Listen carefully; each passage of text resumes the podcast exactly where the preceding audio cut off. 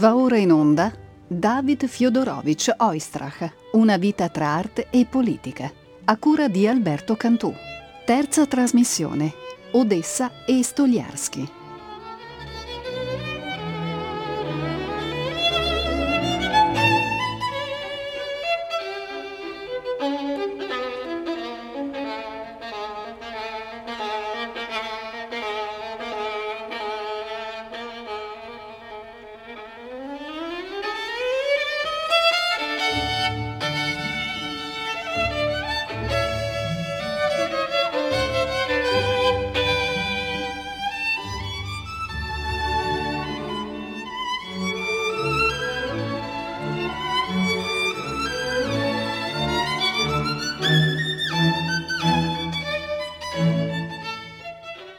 Odessa, antica caotica città mercantile e portuale sul Mar Nero, come Cesare Fertonani attacca un esemplare ritratto umano e artistico di David Oistrakh, lo stile austero di un talento naturale, un saggio pubblicato nel 1998. L'Odessa di inizio secolo, ovvero un ambiente vivacissimo, Università, quotidiani e periodici, centri culturali, musica d'ogni tipo e rango, dai ristoranti agli angoli delle strade, a un teatro talmente importante da avere eh, ospiti abituali Glasunov e Sciagliapin, Caruso e la Duncan, sala dove Oistrakh conosce e frequenta Horowitz, Piatigorsky, Shigheti, oltre al compositore Prokofiev. Ascolta Prokofiev che nel 27 è rientrato in Russia dopo un lungo soggiorno all'estero e suona al Teatro dell'Opera di Odessa. In sala sedono anche i pianisti Gilels e Richter. A colpirlo è la sua meravigliosa semplicità, come scrive. Nessun gesto superfluo, nessuna carica emotiva eccessiva, non c'era nulla per cui si potesse dire che volesse impressionare il pubblico. Si intravede nella descrizione di Prokofiev l'Oestrak prossimo venturo. Odessa, terra di molte razze, etnie e religioni, anche il ghetto ebraico, che convivono in caotica armonia. Odessa, l'Ucraina in generale, terra di pianisti, Richter e Gilles già menzionati, e soprattutto di violinisti per destino e per rivalsa, Tosha Seidel, in gioventù l'avversario più temibile di Heifetz, Milstein, Tossi Spivakov, Pavel Kochansky, Josef Reusmann, amico di Milstein e poi primo violino del quartetto di Budapest. Ne parla, da un musicista coatto con futuro di scrittore, il già menzionato Babel nei racconti di Odessa e eh, spiega come i genitori organizzassero questa specie di lotteria, provare a vedere se i loro bimbi erano dei violinisti prodigio, per salvarsi dalle condizioni certo non felici. Così, a tre anni e mezzo, Dodik gira la città con un violino giocattolo e un violino giallo di latta, immaginando di essere uno dei tanti violinisti di strada. Dice, non mi sentivo mai così felice come quando andavo in cortile con il mio violino. È un gioco, certo, e forse nemmeno così divertente come Oistrakh narra sulle ali del ricordo. Potrebbe però tranquillamente rientrare fra i modi didattici di Piotr Salomonic Stoliarski origini polacche, il quale rinuncia a suonare il violino nell'orchestra dell'Opera di Odessa per dedicarsi in toto all'insegnamento. Stoliarski è un maestro molto poco ortodosso e al tempo stesso il maggior didatta russo tra 8 e 900 assieme ad Auer che molto lo ammira. Diversamente dal collega, che è docente a San Pietroburgo, successore di Wieniawski in un titolato conservatorio che ha una classe formata dall'elite delle promesse concertistiche, Stoliarski rispecchia la realtà descritta con tanta maestria da Babel, a partire dal fatto che insegna in casa, a due passi dal teatro, ossia, come ricorderà Oistrakh, in un grande appartamento ingombro di leggii, di foderi, di strumenti e di spartiti, con ogni stanza affollata di bimbetti garuli ed eccitati, e nell'anticamera le mamme in attesa dei loro prodigi. Ha molti limiti culturali Stoliarsky, la sua conoscenza della lingua russa è sommaria e preferisce l'Iddish, fa suonare poco Bach, ma anche Auer su Bach non ha molto da dire. Stoliarsky insegna per suggestioni e suggerimenti senza quasi mai prendere lo strumento in mano, così da non condizionare chi suona. Quel violino di latta fa sì che Dodik prenda confidenza con lo strumento. A cinque anni il giocattolo diventa un vero violino per bambini e vede l'inizio di quella passione rovente già indicata dall'interessato e eh, accentuata dal fiuto di Stoliarsky. Leggenda o realtà c'è anche la storiella del primo flauto dell'opera di Odessa che, testando Dodic, orecchio, senso del ritmo, avrebbe escluso ogni inclinazione musicale e bisogna dire che capita più spesso di quanto non si immagini e per le ragioni più varie, insipienza e anche invidia del cosiddetto esperto. E poi quella passione rovente subentra con l'età ed è nello scritto ad uso della propaganda e ad ammonizione dei giovani violinisti sovietici. Sappiamo da Igor, figlio di David, che il padre, con comprensibile sgomento dei genitori, era un tale scioperato da tagliare le corde dello strumento o da strappare i crini dell'arco il venerdì sera per il sabbat ebraico i negozi sono chiusi, così da passare il fine settimana senza dover studiare. Sciopero o no, è un legittimo sottrarsi di bimbi molto dotati ad uno studio iperintensivo che li può marchiare a vita, come marchiano talenti quali Heifetz, meteore la cui vita finisce con la droga, quale Michael Rabin o addirittura con la lobotomia come Joseph Assid. Chi riesce a difendersi lo fa in modi diversi. Ivry Gitli leggendo i fumetti, Milstein e Oistrakh giocando a pallone, Valeri Oistrakh, figlio di Igor e della pianista Natalia Zerstalova, classe 1960, mettendo sul leggio al posto della musica romanzi polizieschi.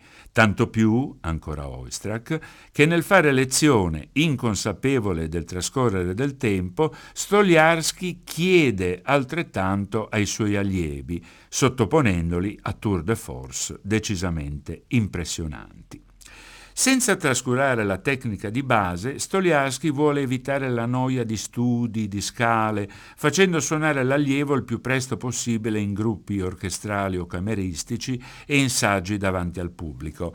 Si può ipotizzare che il sistema educativo di Stoliarsky sia parente stretto di quello di un suo allievo, Naum Blinder, che sarà poi maestro di Isaac Stern il quale Stern spiega non insisteva sugli studi giornalieri e sulla ripetizione ossessiva delle scale, scale che per Menuhin sono la bestia nera di sempre e per Heifetz invece l'Antico e il Nuovo Testamento. Con Blinder, prosegue eh, Stern, mi sarei esercitato con le scale del concerto di Beethoven, o per allenarmi a pensare alle armonie avrei usato gli accordi delle sonate di Bach. Quanto al contributo personale, suonando le scale appartenenti a, vai- a vere composizioni, adottavo le diteggiature che meglio seguivano il loro discorso musicale. Nell'appartamento di Stoliarsky, Milstein, altro allievo che poi passerà nella classe di Auer e Oistrakh, suonano il quartetto numero 2 di Borodin e Milstein lo, e lo troviamo curiosamente al violoncello, dice allora stavo imparando a suonare un po' quello strumento. Solo agli inizi degli anni venti, mentre ancora imperversa la guerra civile e a Odessa si instaura il potere sovietico, la scuola privata di Stoliarsky, come abbiamo detto, viene incorporata nel conservatorio. Stoliarsky, che sa cogliere e sviluppare lo specifico di ogni allievo, ben comprende le caratteristiche di un allievo specialissimo come Ostrak. Gli dice non sei soltanto un violinista, sei un musicista e ne cura la lenta maturazione. Nonostante la scarsa inclinazione sua per Bach, fa studiare all'allievo per un saggio del 23, sei anni e mezzo, sta per entrare in conservatorio, il concerto in La minore di Bach per violino e archi, facile tecnicamente quanto formativo. Oistrakh lo esegue con l'orchestra d'archi degli allievi del conservatorio e lo riprende l'anno dopo per il suo primo recital col pianoforte e con tanto di affiche di cui l'appartamento di Stoliarsky è tappezzato. A Bach segue, sempre in linea settecentesca, la sonata di Tartini Il Trillo del Diavolo, poi è il momento brillante della zingaresca di Sarasate, più la collana di morceau cantabili virtuosistici, peraltro di prammatica allora e per molti decenni, tra essi ad esempio Liebesleid di Kreise, Pene d'amore, e la Serenata of the Doll, eh, la Serenata della bambola di Debussy, pensate Debussy il decadente nella Russia post-rivoluzione. Oistrakh si diploma in violino e viola nel 1926 con lode e abbraccio accademico. Porta la ciaccona di Bach, il primo concerto per violino di Prokofiev, che praticamente è una novità, è del 1917 con revisione nel 23, porta quel trillo del diavolo di antica pratica e la passacaglia di Handel, questi ultimi con accompagnamento d'archi. Per il diploma di viola porta la sonata per viola di Anton Rubinstein. Ed è dunque il caso di ascoltare un'esecuzione del nostro solista de Il Trillo del Diavolo, che naturalmente viene proposto nell'arrangiamento e con la cadenza primo Novecento di Fritz Kreisler. Oistrakh, come dicevamo, ha una confidenza antica con questo brano e si sente. Nel 1950, al pianoforte c'è Jan Polsky, disco Melodia, la naturalezza di fraseggio è compromessa da qualche precipitazione o arruffamento. I trilli sono puliti senza essere troppo veloci. Nel 1967, al pianoforte siede Frida Bauer, un CD Brilliant oggi, il fraseggio conosce una nuova eleganza e leggerezza, il primo allegro, e la lettura è distesa, fluente senza perturbazioni, anche l'altro allegro. Come 17 anni prima, il tempo moderato è funzione di trilli non rapidi. Nel largo d'apertura c'è un retrogusto, ma solo un retrogusto, di malinconia slava. L'adagio risalta per la bellezza tranquilla del suono. Nel secondo allegro attaccano chiare le sequenze di trilli. L'adagio perde l'enfasi del 1950 e suona più spontaneo. Peccato la cadenza enfatica e fuori stile di Chrysler. Ne esistono altre assai più eleganti e fantasiose, una di Vasa Psioda basata essenzialmente sul tremolo con la mano sinistra, come nel sesto capriccio di Paganini, cadenza a cui si è rifatto l'allievo di Psioda Renato De Barbieri, e c'è la cadenza di Jeno Ubai, il fondatore della scuola violinistica ungherese, che suonava e ha inciso a 78 giri nel 1907 il suo allievo il barone von Vecchi, un trillo lunghissimo e virtuosistico modulato come una messa di voce, cui si accordano cromaticamente altri trilli, il tutto contrappuntato da frammenti tematici, una meraviglia di musica, asciuttezza e virtuosismo, ma nessuno sembra darsene conto. I concertisti, si sa, sono troppo spesso abitudinari. Ascoltiamo dunque la sonata per violino e basso continuo in sol minore Il trillo del diavolo di Giuseppe Tartini, David Oistrakh violino, Frida Bauer pianoforte, registrazione dal vivo del 1 gennaio 1967.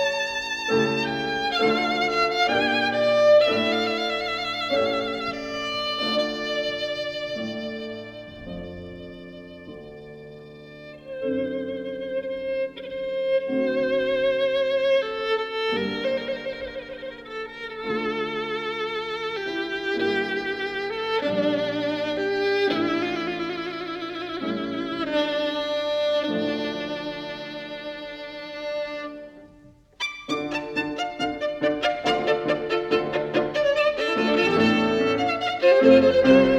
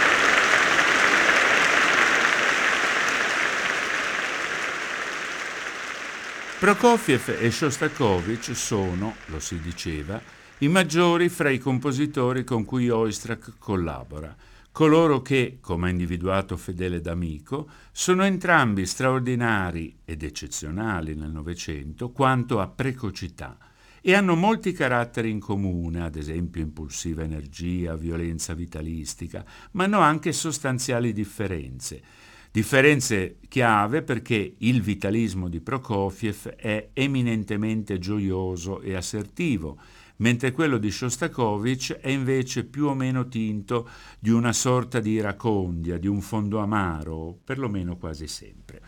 Tra le molte letture procofiane, vedi un CD Brilliant, un live esemplare con Kondrashin del 1963, ce n'è anche una, forse la prima, del 1937, di difficile reperimento, con l'autore sul podio della National Philharmonica. Le più assolute sono quelle EMI in studio del 1954, 55 e 58. Ad esempio, il primo del concerto del 54 con la London Symphony dei tempi d'oro e dai fiati eccellenti e l'ottimo Lovro von Matacic che un po' in subordine come da registrazioni anni 50 che privilegiavano il solista a danno dell'orchestra. E tra l'altro eh, l'anno del debutto di Oistrakh a Londra dove si svolgono appunto le sedute di registrazione.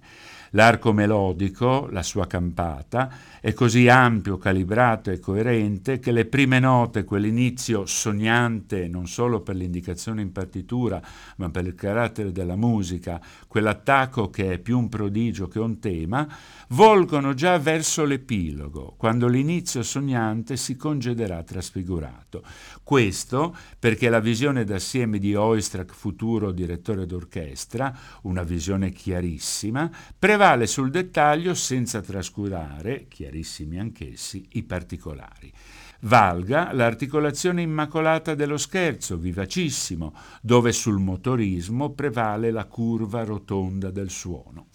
Quella di Oistrakh è un'energia senza rudezza percussiva. D'altra parte, per Prokofiev il concetto violinistico è un fatto anzitutto lirico e ben lo comprende l'interprete.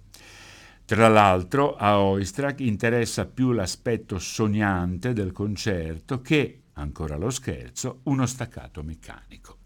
Ascoltiamo dunque di Sergei Prokofiev il concerto per violino e orchestra numero 1 in Re maggiore, opera 19, nei tempi andantino, scherzo vivacissimo, moderato. David Oistrakh violino, London Symphony Orchestra, diretta da Lovro von Matacic. La registrazione è del 1954.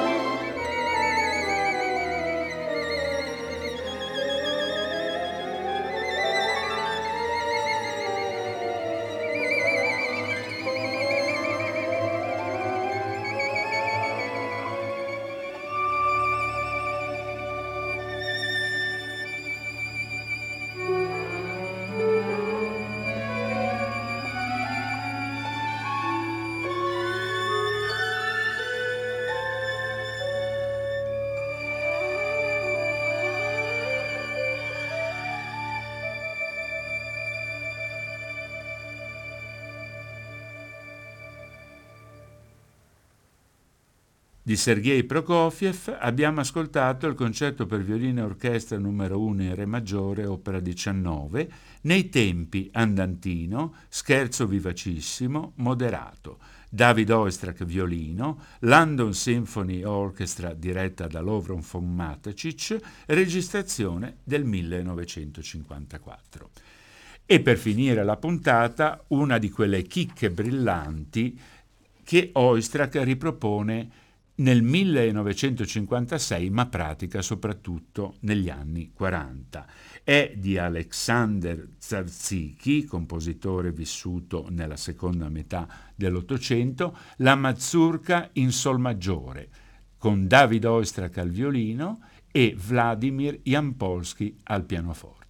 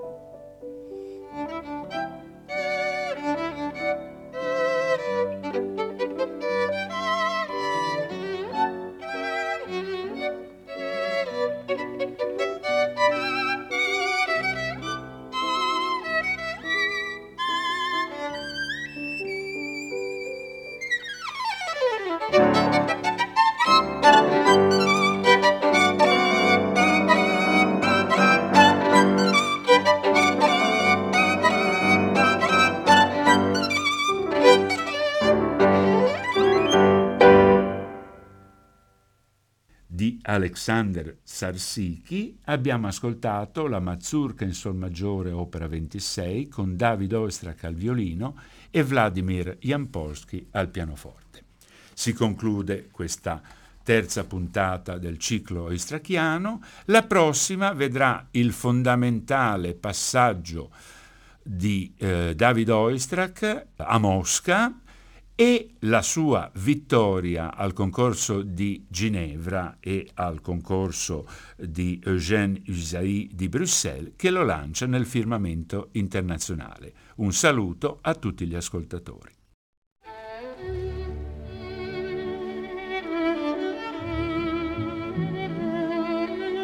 Abbiamo trasmesso David Fiodorovich Oistrach, Una vita tra arte e politica, a cura di Alberto Cantù.